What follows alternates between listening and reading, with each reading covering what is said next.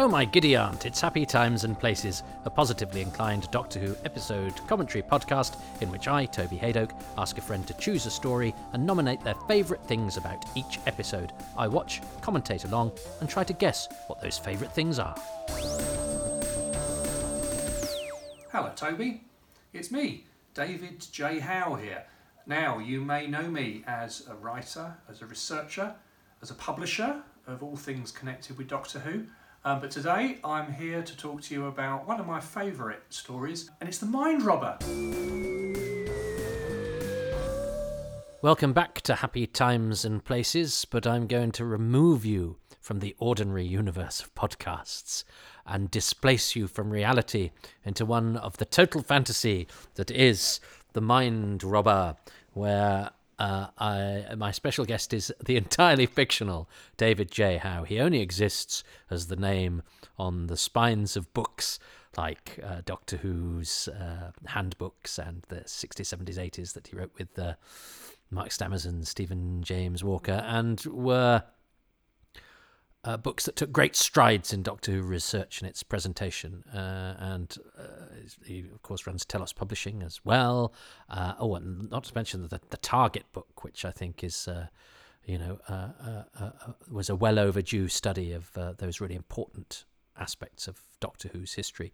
So, you know, David's been there leading the way. Also a very nice chap uh, who I always enjoy Uh, meeting when I go. It's the only times I think I've ever properly hung out with David is it is, is when we've been guests at conventions, but uh, he always he always seems very pleased to see me, and his wife Sam is very lovely, and um, so and uh, I, I very much enjoy their company. Uh, so I was delighted when David uh, lent his name to this podcast, which he did. I mean, he, he recorded this stuff on video, which you went to great effort to do, and you're only getting the audio because I'm doing these uh, as podcasts just at the moment, because at the time of recording, I'm also writing a book about Quatermass, and I'm trying to write some spec scripts, and uh, I've, you know, got a, a, a, a not one hundred percent healthy partner at home, and I've got to walk the dog, and I've got a whole list of things to do in the house. So something had to go, and it was my YouTube videos.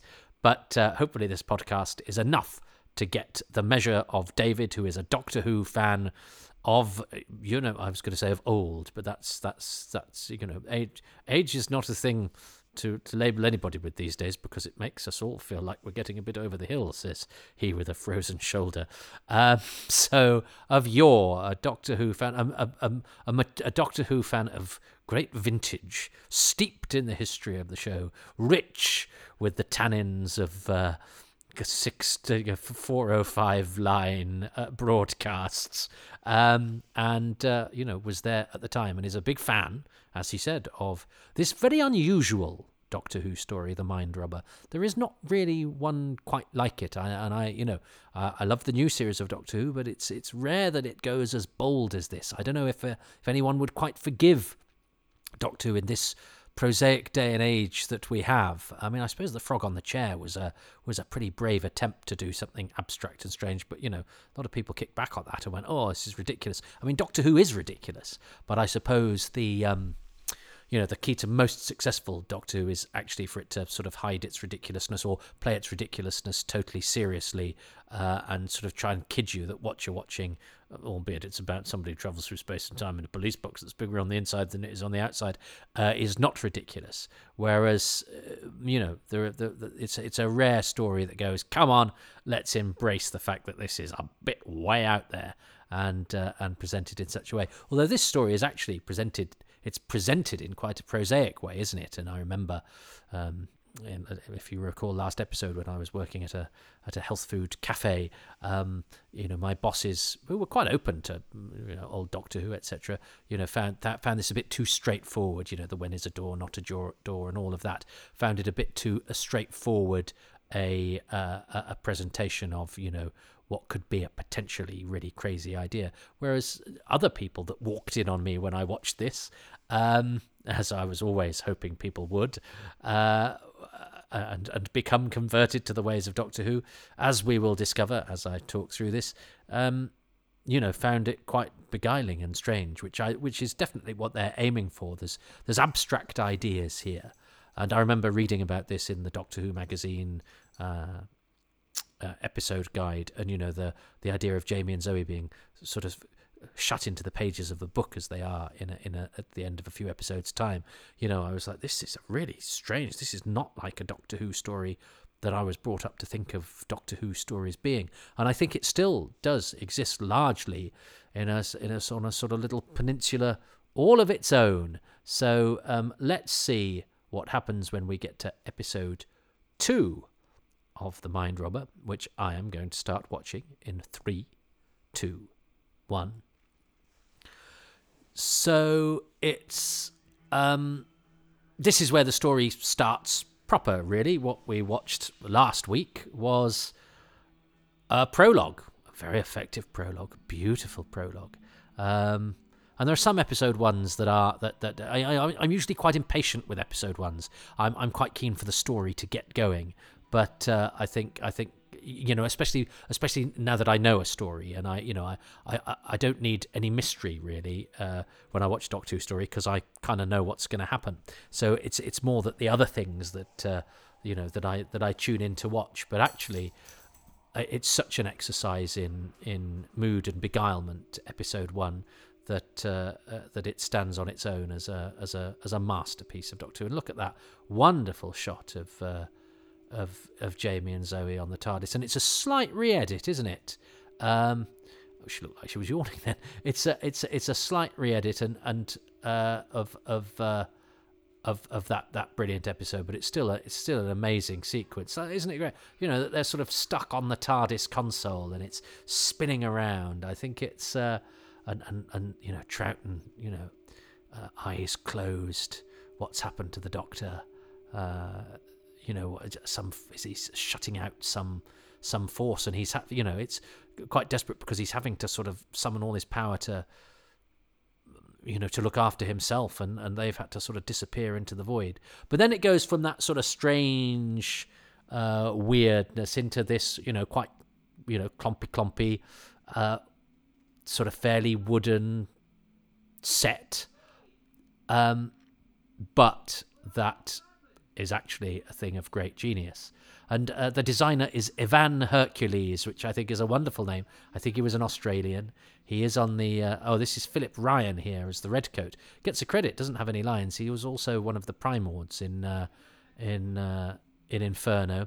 Um, but again, what I love about this, I think, is, uh, is again, something has had to happen because of a production issue, and the production issue is that Fraser Hines has got chicken pox. So actually that first bit we saw is recorded next week, isn't it? Um, and they've had to go, um, right, Fraser Hines is off for a week. What do we do? Uh, thank goodness he got chicken pox during a story uh, set in a world of absolute weirdness. And I love this design of... Uh, Uh, you know, it, it is it is all a bit fairy tale. It deliberately is sort of aping those picture books that we had when we were a child. So those massive doors with the creak. It's all, you know, Doctor Who is at its best when it when it takes the familiar, particularly from childhood, uh, and has it sort of writ large. And, and Evan Hercules' design does that, um, and he's got an earring, and he's quite Australian. In the, and then not long after, uh, you know, it's a little death notice for him in the in the Guardian. Uh, but he's but he's interviewed on the making of for this, where he didn't seem to be particularly old either. But uh, and I think he moved to I T V not long after this. But uh, yeah, it's his it's his sole Doctor Who. Uh, here we have the confusing thing of a character being called the Master. Uh, and we don't see his face, but it's not your actual master.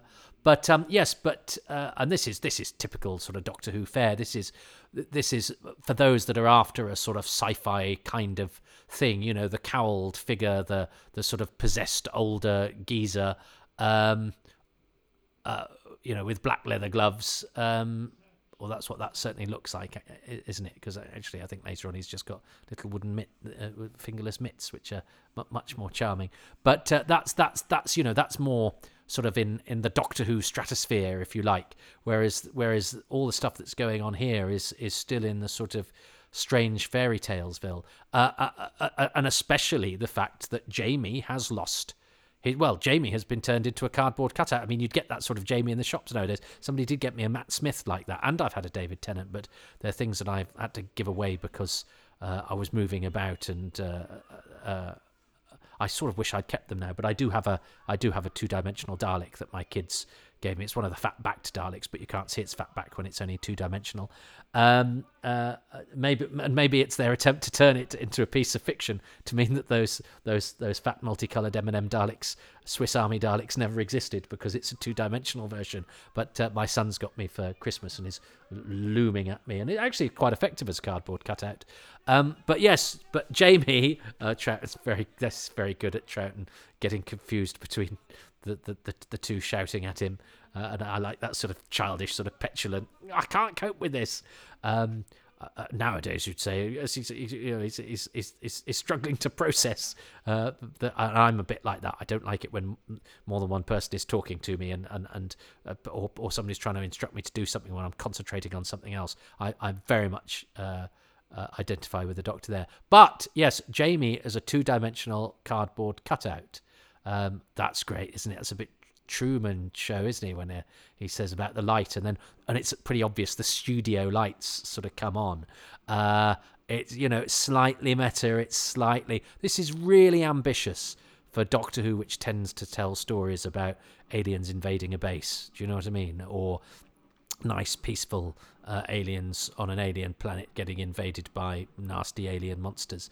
Uh, you know, this is this is something quite different. And I'd seen pictures of these uh, of these toy soldiers and thought they looked pretty good in the pictures. But uh, I, you know, I'm I'm well used to pictures that look great in Doctor Who magazine uh, not being so great when uh, when confronted with the actuality. And actually, I think the noise that the soldiers make, their clunky gait, the design of them, they're a thing of genius. They're a childhood clockwork toy.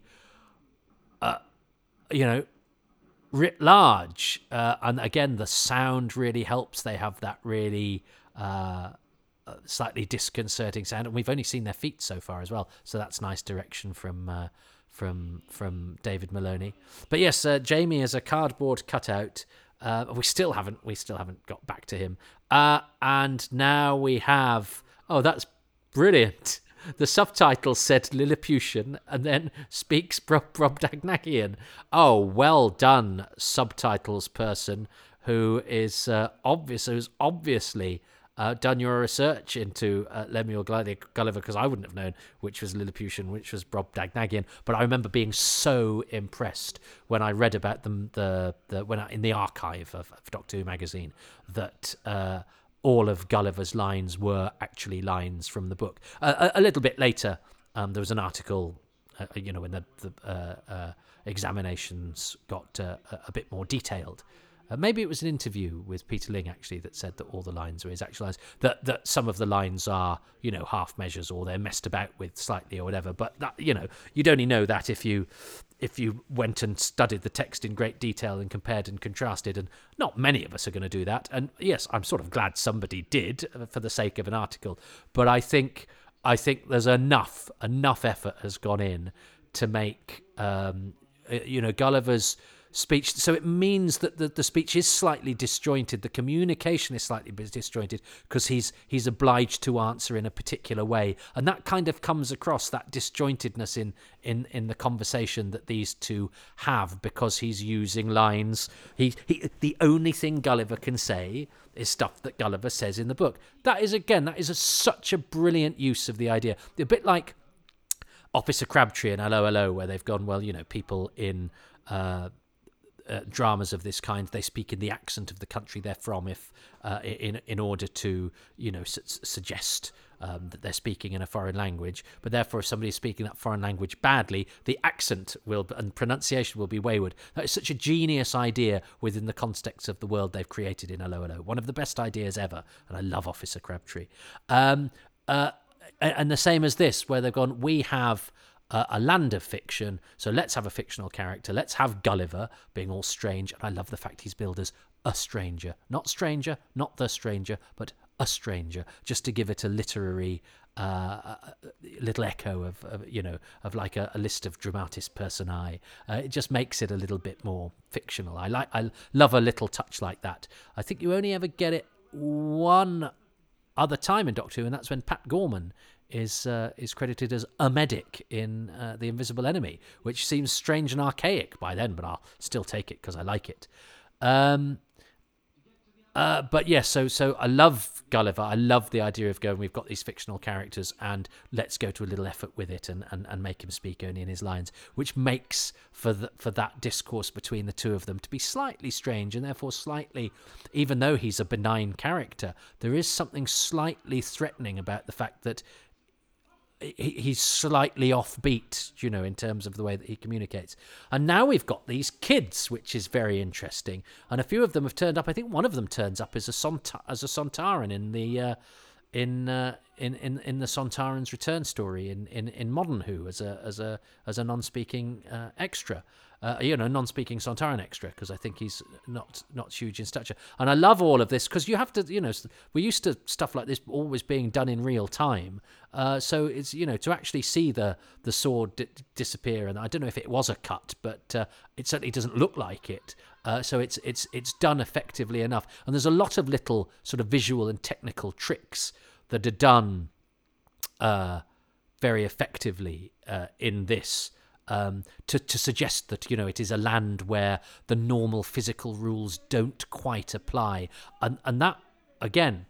Whereas the threat often in Doctor Who comes from a gun or a sword or a, you know, a piece of jeopardy, the threat here comes from the fact that you can throw a sword in the air and it comes down as a book, and you go, that's not a threatening moment per se, but it is saying that the laws of um, normality have been transmogrified into a world where anything can happen. And, you know, books, books are, You know, you, you know, when you read a book, you conjure sometimes impossible images because that's what words can do. That's why words are so effective. But we're watching that on television. So on television, we're used to being much more literal and, and only dealing with what, you know, what what you can see. And and, and, and with Doctor Who, with it being, you know, quite a science-based program, you know, that, that, that any occurrences, even if they're sort of space age and slightly crazy, have a sort of scientific rigor on it or an attempt at scientific reality about them.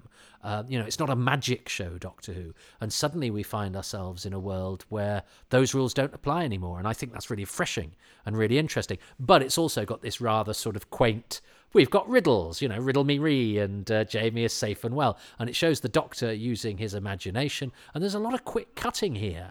Which, which you know, for something where we're used to continuous recording, we've got things appearing and disappearing, uh, and and suddenly changing off camera, and then we cut, and then they, you know, and and it's that's you know, it's it's again, it's David Maloney not being too self-conscious in his his trickery. He's just sort of allowing it to happen, but then it's you know, it surprises you when it does.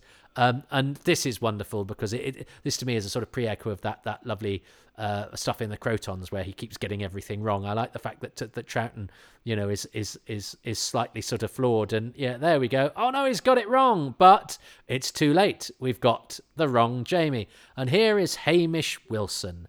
Uh, who I had the pleasure of interviewing over the phone for Who's Round. I then met him later at a convention, uh, and he, it's interesting. He never, he never sent back pictures if you sent them to be signed. So I thought maybe he doesn't like signing things. But uh, and a few people said, if you ever meet him, can you get him to sign pictures for me? And I asked him to sign some stuff at a convention. He was like, yeah, absolutely, and he signed some stuff for my friends. And I thought, well, I've asked him for three now, so I can't really ask him to sign my book. And he, he was giving no signal that he didn't want to. Um, but I didn't ask him to sign my thing because I thought, I'm sure I'll see him again. And so I never got Hamish Wilson's autograph for myself, but I did get it for other people. Uh, but interesting, he was very lovely over the phone and very lovely in person, but he never sent photos back that he'd been signed in the post, in my experience and experience of other friends of mine. It's funny how we all have our things or our lines that we draw, isn't it? Um, Uh, but I really like his Jamie. Uh, I, th- I, th- I mean, he's he's he's got a different accent and different voice to Fraser Hines, but I think he plays the. Co- and again, he's been shipped in at the last minute, and I think it's a really nice addition to Who lore that we have a kind of an alternative take on Jamie for a week because of Fraser Hines's um, chicken pox. And I love the fact that the show, uh, uh, you know, at the last minute can go, okay, well, let's bung that in the script. And as I, as I think I started saying and interrupted myself, isn't it great that that didn't happen when he was, you know, fighting a seaweed monster on a on a on a on a gas base, or you know, um, uh, you know, h- hiding in the sewers for the Cybermen? Because what would you have done? They'd have written him out in some other way, uh, in the way that they write people out when they're on, they're on holiday. But at least they can plan the holidays. Here, this is. This is something that, you know, happened during the production, and they have to produce something out of necessity. I love that. I love that's the whole story of making television. That's the whole story of creativity. That's why I like doing live stage work, because because actually when things go wrong, you know, that's when the magic is produced. And I do think is is, is a, it is a kind of magic. I think creativity is magical, um, uh, and, and and you know, disaster and and um, adversity creates situations that would otherwise never occur. So then the solutions to them are so special to that moment and to that occasion and to that confluence of people and ideas. Uh, and it creates it creates something. And creativity is great. Um, and the fact that we know the story behind all of this stuff gives us an extra into it uh, that actually helps us a little bit more than if we were just viewers at the time, for whom this is a perfectly organic part of the story, it seems. It's part of this strange, weird, abstract world. I love I love it when when the Doctor has to admit to Zoe that he's made a foul up of something, uh, because he doesn't like her being right all the time. But the but the beauty is she quite often is. I love that gag. I love the Doctor being a little bit vulnerable. I love the dynamic that he has uh, with her. Um I, and I really do like uh, Hamish Wilson's performance as Jamie. He went on to be a fine radio producer. He died of COVID, sadly. Uh, I wrote his uh, his obituary for the for the for the Herald in Scotland. Pleased to do so. Um, uh, but he was a, he was when I sort of encountered him. He was a bald, bearded man, but he was a highly regarded uh, radio producer, pioneering radio producer who did, who produced hours and hours and hours of radio. Um, But here he was as a young actor in, uh, you know, in, in, in London. Suddenly, you know, do we know any Scotsmen? He was doing a day job at the time. This is the bit where my sister's boyfriend at the time, who was a hippie called Rots, R O T S, Rots, his real name was Stephen, I think. But he was, uh, uh, and, and a lot of my sisters and brothers' friends would, you know, be a bit snooty about Doctor Who. It was a time when it was quite cool to be sort of, oh, Doctor Who's rubbish. You know, I liked it as a kid, but actually it's rubbish now. And I remember Rots walking in and going, wow, man. And he really was a sort of stereotypical hippie. He was a lovely, gentle fellow who was, you know, curious and interested. He's, he's, he's, uh, I, th- I think they're still in touch. He's a, I've probably got him, I think he's a dad of about a million now. No, I think he's got a few kids, and he's a, he's a, he's a lovely guy, motorcyclist. Um, but he, um, I remember him kind of go, wow, man, a forest of words. That's, that's that's a really cool idea. And I love the fact that, uh, you know, he was totally taken with that. And I do think the fact that these funny trees that look like a sort of Doctor Who set, suddenly you go, oh, no, there, I've got a, because I've got a different perspective on them, because we've climbed up and shot them from the top. I know it's a model. And suddenly they're in a forest of words. I think that if, if in, if, if, if, If you want to know why Doctor Who is a brilliant show, the fact that its protagonists can get caught, can get lost in a jungle where the trees are the letters of a book and it's a forest of words. I mean, isn't that just a magnificent idea? I think it really is. I think it's a hugely imaginative idea. And, you know, we're watching people of a fiction caught up in an actual environment of fiction. I mean, this is before...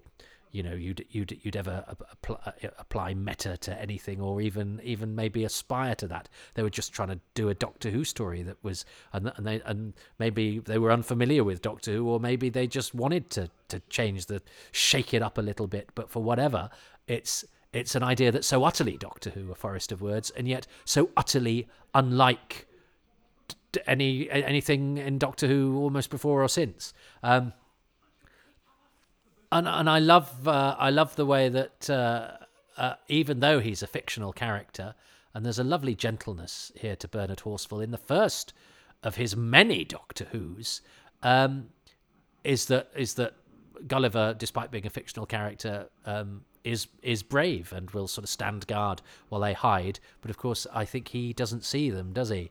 Um, yeah. So uh, he gives them away, but not because he's uh, a malignant presence. He gives them away because uh, he does not see them. Uh, and this is uh, this is a nice differential kind of set. It's got the sort of metal gantries, and it's got the it's got the T V monitor screens, and a, and a, and it has a slightly different texture to the rest of it. So, uh, congratulations, Ivan Hercules. I think he's done a, a magnificent job.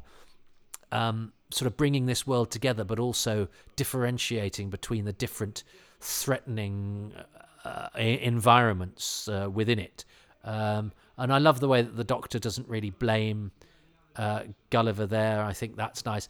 And what a reveal! It's got uh, it's got uh, it's got a key on its back, and it's a toy soldier, and they move like toy soldiers. I think that's a magnificent design, taking something from a childhood toy box and making it a threat. And it's, yeah, it's a terrific design. It's augmented by the noise. Um, one of those toy soldiers was my agent for a while, Richard Harrison. Uh, I was quite pleased when he became my agent because he'd been in Doctor Who.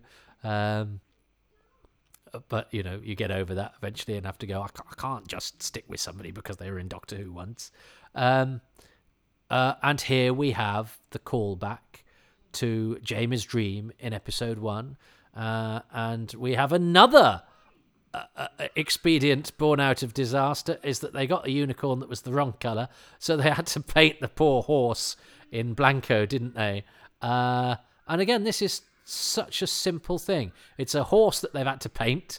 Uh, it's it's it's it's the it's the Doctor and his companions on a completely blank set on a shiny studio floor with a bit of film of a horse that they've had to do things to at the last minute. Uh, and all those things have been combined together uh, to to make the the cliffhanger.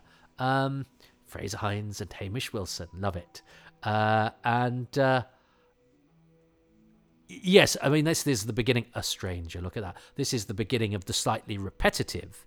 Um, it's Christopher Reynolds, I think, who's the who's the one that uh, who's the who's the child that turns up in uh, the, the the the Sontaran Stratagem two-parter.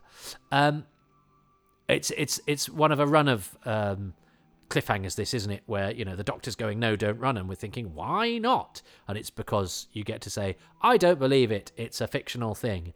And um, unfortunately, I fear that's where, you know, my, my my bosses at my cafe started to, I think, find the story a little bit repetitive um, because they mix up the threats. But, you know, the the solution to them is the same.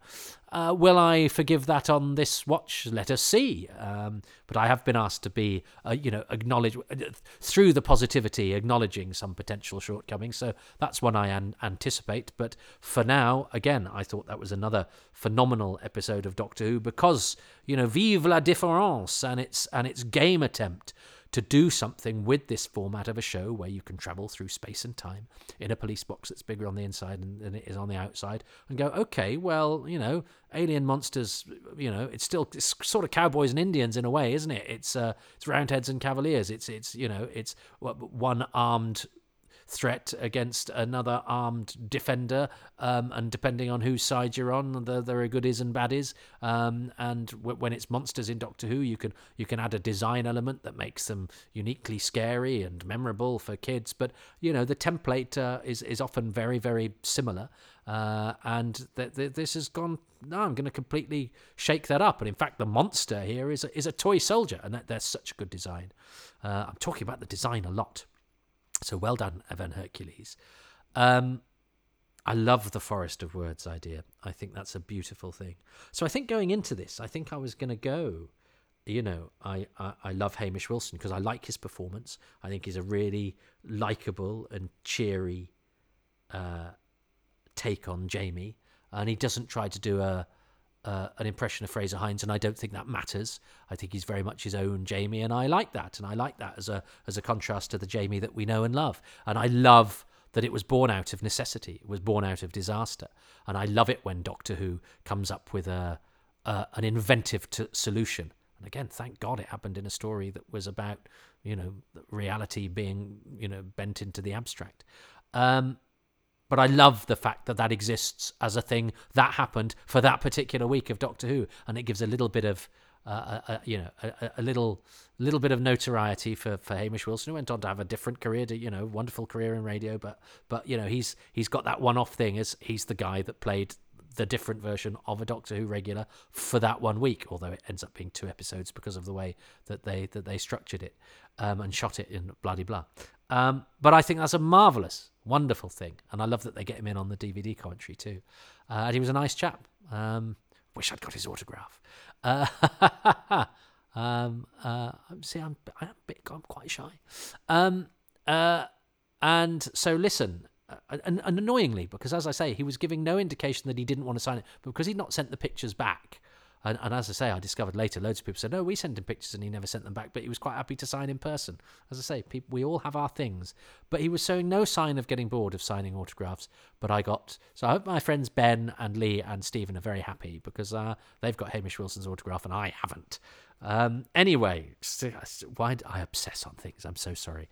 Um, uh, Uh, and I'd probably completely forgotten about that, but now here's a reminder, and all my regret, and it will start a, a domino effect now of, of other related regrets I have in my life, and I will end up curled up in a ball berating myself for things that happened in the past that I now have no power to change. Oh, we're a we're a we're a mixture of funny old things rattling around our b- badly uh, circuited synapses, aren't we? Anyway, um, so I was going to choose Jamie, but I'm so love that forest of words, and I so love that memory of, of Rots coming in and go, wow, man, that's such a great idea. I, I, I really do like Ivan Hercules' design, from the sort of fairy tale door to the forest of words to the then, you know, what what what they do when they've actually got pretty much nothing, you know, in a, an airfield and a horse and uh, and our regulars in a corner of the studio. Um, I love Gulliver, and I love that idea of him only speaking his own lines. But I think from watching it this time, bearing in mind, of course, that I'm also talking through it, so my experience is not the same as when I just sit and watch it and, and soak it up. Uh, you know, I miss so much when I'm talking, because I'm having to, you know, broadcast and uh, convey thoughts and observations and enthusiasms and sometimes regrets about not having a scribble on a bit of paper. Um, but I, I, I think I have to I think I have to go where I'm being pulled, to the forest of words. I think the idea of a forest made up of letters of a book is just so brilliant. It ties in with this story. It is it is an it is an embodiment of why this story is so unique. It is something so utterly Doctor Who and yet so unusual for Doctor Who. It allows for a clever design. It allows for a little bit of a meta interpretation. It allows for, you know, a sudden change in perspective, completely altering your view of the world that you are in.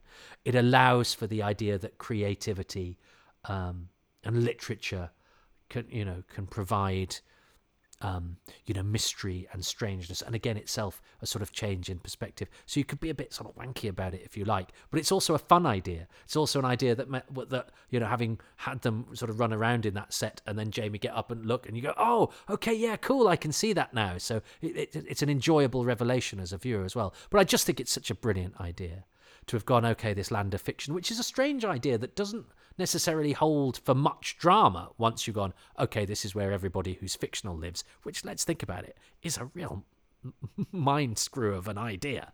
Uh, it's it, but but to then get, you know, you then have to get drama out of it and jeopardy out of it, which is probably the story's, you know, least successful element because of the repetitive elements that that I've talked about, though they haven't happened yet. Um, but uh, to, but but to so to say, okay, we're now in a land of fiction. What kind of things are we going to have here? Yeah, we're going to have a fairy tale door. Yeah, we're going to have a riddle. Um, uh, which isn't necessarily part of, you know, the fictional lexicon, if you like, but it's it's it it evokes those books that, you know, things that we read as kids and folk tales and blah blah blah, that that that, that is obviously stuck in there in order to to to to, to help with the changing Jamie's face bit. I mean, the changing Jamie's face bit is wonderful, and Troughton's reaction and Troughton's guilt uh, and all of that. Oh, well, we haven't had that yet, have we? We have the thing um, with, with Zoe asking him, um, but she only realises he made a foul-up of it next week. That's right. Uh, so another of the consequences of talking all the way through it. You don't necessarily pick up exactly what's what's being said, but yes, that, that makes for that wonderful dynamic next week. Um So yeah, so the changing of Jamie's face is a, is a delightful thing because it has the flaws of the second Doctor. It's it's just a brilliant idea. And that, that faceless cardboard cutout Jamie, you know, that's our Jamie who we know and love. And he's suddenly two-dimensional. Ha-ha. I mean, that, you know, uh, you know, he's a two-dimensional cardboard cutout, which, you know, fictional characters can sometimes be.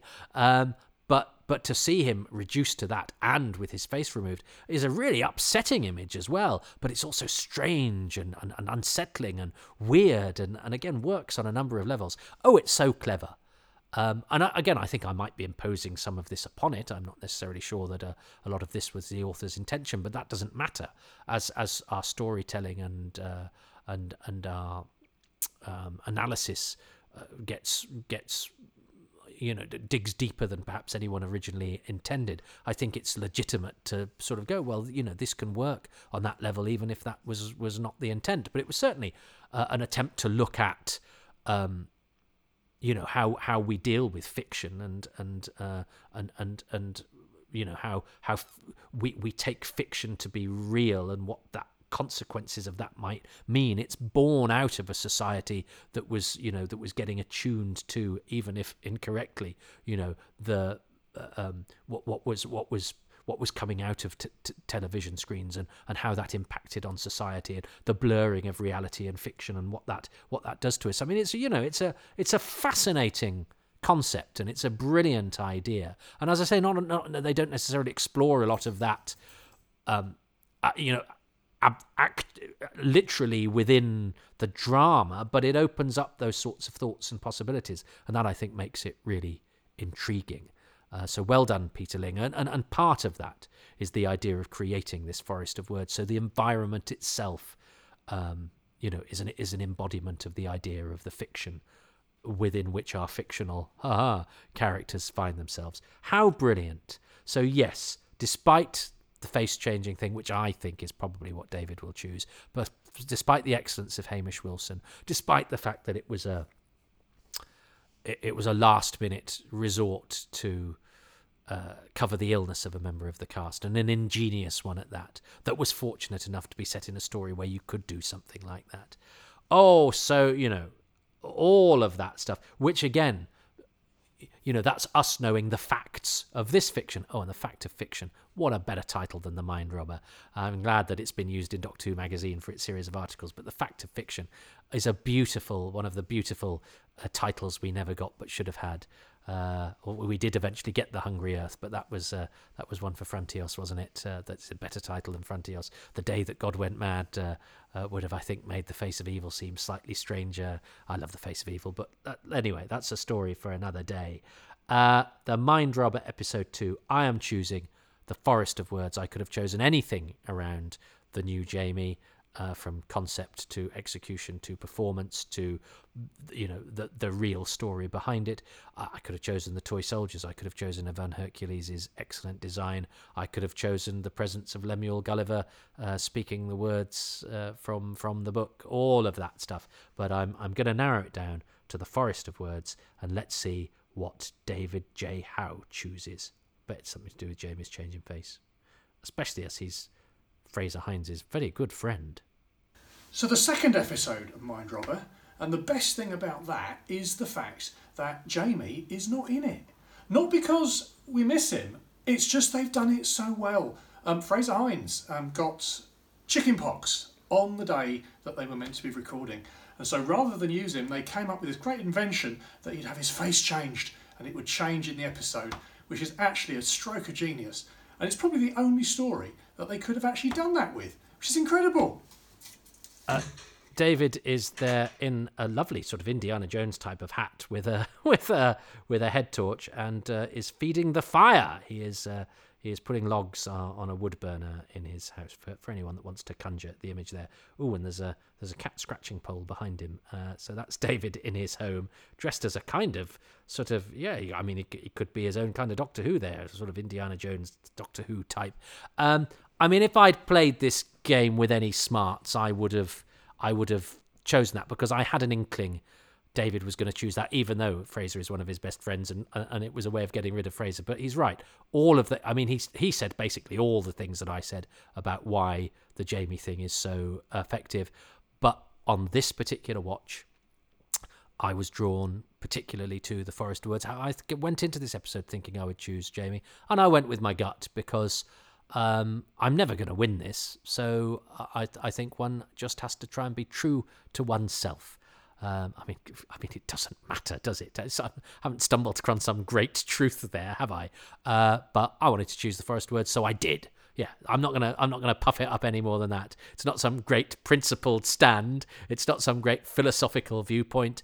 I thought I would choose Jamie. I kind of knew Uh, David would choose it, but I really wanted to talk about the Forest of Words, and I think it's brilliant, uh, even though I think the Jamie thing is brilliant as well. And, you know, uh, a pretty smart uh, choice, and, and and a deserving, a, a thing that definitely deserves to be chosen.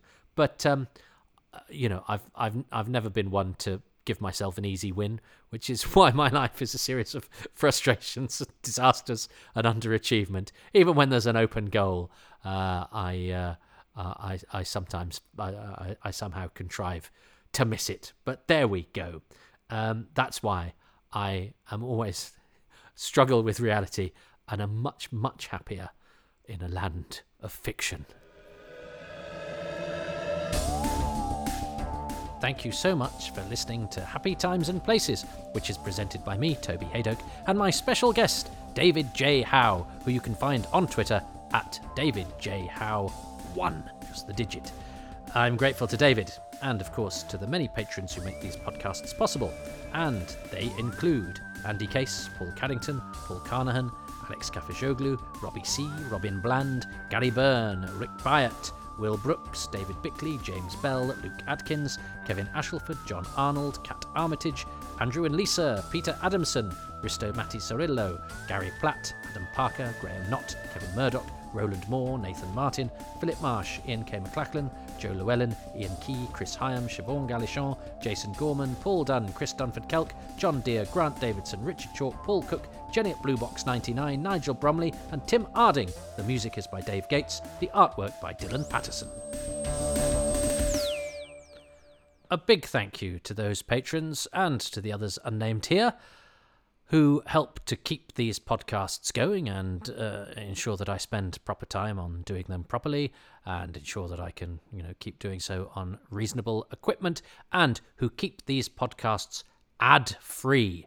Uh, because uh, I can think of nothing worse than going, you know, the thing I really like about Hamish Wilson is also what I like about a clean shave. And I've never had a cleaner shave than with Shavey giveaways, uh, Jim's razors, which you can get twenty-five percent off if you type in Toby Jim's, uh, to, and all of that. Um, partially because I don't shave. I do shave a little bit round the base of my neck if I want to be a little bit tidy, but uh, I don't really shave. A razor lasts. I've I've got some shaving gel that has has actually lasted me longer than quite serious relationships in my life.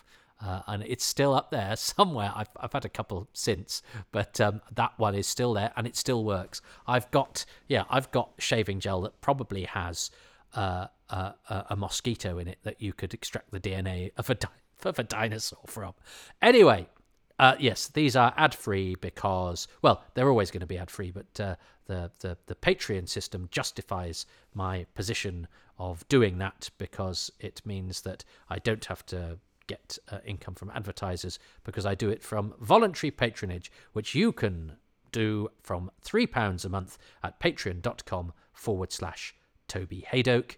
Uh, there are bonus releases, there are advance releases, there is exclusive material, there are other little trinkets as well that lure you up the uh, the financial ladder, because uh, three pounds a month is the lowest tier. You get ten percent off any tier if you sign up for a year in advance, Uh, and you get all of these podcasts much, much earlier if you are on the Patreon, and you also get other bonuses. And if you're trying to imagine what David J. Howe looks like putting logs into his fire, I will I will put the videos on the Patreon as a kind of bonus. But there are other things as well, monthly A M As, pictures of my dog, um, and it's just the way that we do things nowadays.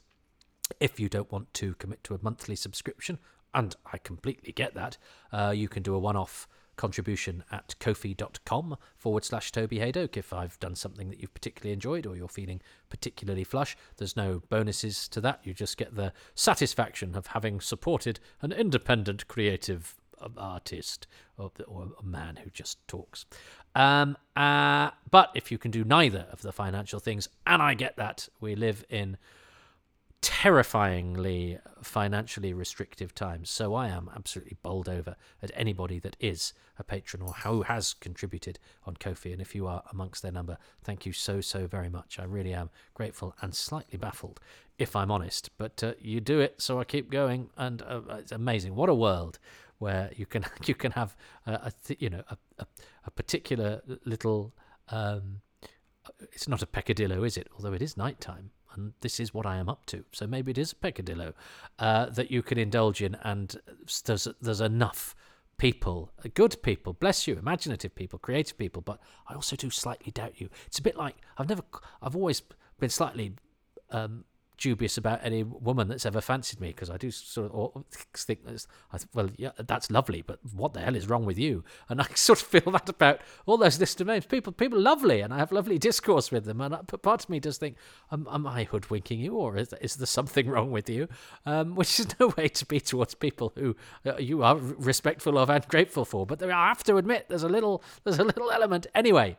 So if you, so I can completely understand after that if you go, well, no, Sodja, I'm not going to become a patron, and I'm not going to give you any Ko-fi cash. But what you can do that costs absolutely nothing is to go to iTunes, to go to Podbean, to go to all the outlets where you get these podcasts, or where you can get these podcasts, and give them a five-star review. We live in a very binary world when it comes to appreciation of stuff. Um, anything lower than a five-star review can be a sort of kicking, even if, uh, whereas a five-star review really helps to uh, uh, tweak these algorithms to, to to make sure the different listings and the different charts and all that sort of thing make these more uh, visible to passing trade. And uh, there's a lot of Doctor Who podcasts out there. There's a lot of podcasts out there, full stop. So anything that increases the vis- visibility. And also, you know, if you do like this stuff, it does my heart a little bit of good to see those uh, five-star reviews ping in, and uh, it, it, you know th- th- that's that's slowed right up now that these podcasts are you know a, f- a few years in. So if you haven't done that yet, uh, a, a few five star reviews and and a few lines as well, um, you know, saying what you like about these uh, gladdens my heart, but also it really actually has a practical value, because uh, it means it these get noticed out there, and uh, you know the more it's noticed, the more people listen, the more people listen, um, the the more it justifies the fact that. Um, I've been doing this instead of, you know, several jobs around the house that need doing, and actually some, you know, p- proper work that might give me some kind of career, because, because, you know, I'm a grown man, and I'm, and I'm hawking for cash by talking about Doctor Who, which I'm not sure is very dignified, but I'm, as I say, I'm very glad you allow me to do it. So that's patreon.com forward slash Toby Hadoke, ko-fi.com forward slash Toby Hadoke. But as I say, if neither of those things are possible or desirable, reviews out there on cyberspace, lovely words on social media or on podcast providers really, really help. Thank you. I mentioned social media. I'm trying to get better at that. I'm uh, getting all fancy on Instagram, where I'm at toby dot hadoke, where there's uh, pictures of the dog, but also some Doctor Who stuff goes up there. Uh, but also I'm, I'm you know, doing videos of my comedy club, Excess Malarkey, which is something I've worked very hard on for the past twenty-six years, and I'm very proud of, a non-profit making comedy club that puts on the best acts for a, a, a very small fee. Don't let in stag do's, hen do's, or office parties. It's about the comedy. It's about the comedians doing their stuff. That's every Tuesday in Manchester. And that's Excess Malarkey, which also has its own Instagram feed, at Excess Malarkey, uh, which is also its Twitter handle. My Twitter handle is uh, at Toby Hadoke, whereas my Instagram is at toby dot hadoke. But I'm fortunate that I've got such a ridiculous name. I'm fairly easy to find on either. These podcasts have their own feed, at Hadoke Podcasts on Twitter, and I have a Facebook page. I've got a personal one. I've got, you know, I'm I'm reaching the limit of friends on that. So if we're if you're somebody who likes my work, I also have a, a you know a page which is where all my work stuff goes, and that's a better place to be. And I, it's on my list of things to do is to purge my my personal page because there's too many people on it and too many people I don't know who are either comedy, you know, comedian, comedy people or Doctor Who people. It will still be me dealing with the page. It's just I can have more people on it uh, and I can, you know, do that work-life balance thing that I've singularly failed to do ever.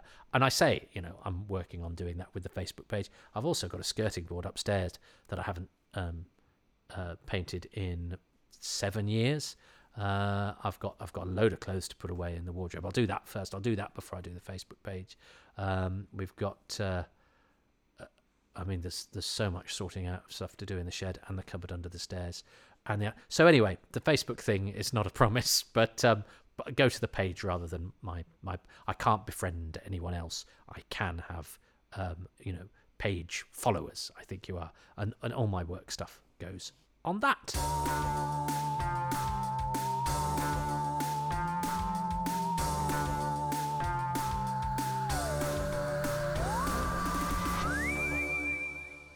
I mean, they're amongst the shortest episodes of Doctor Who, but I still managed to string out this podcast into being fifty minutes. I don't know if that's good or bad.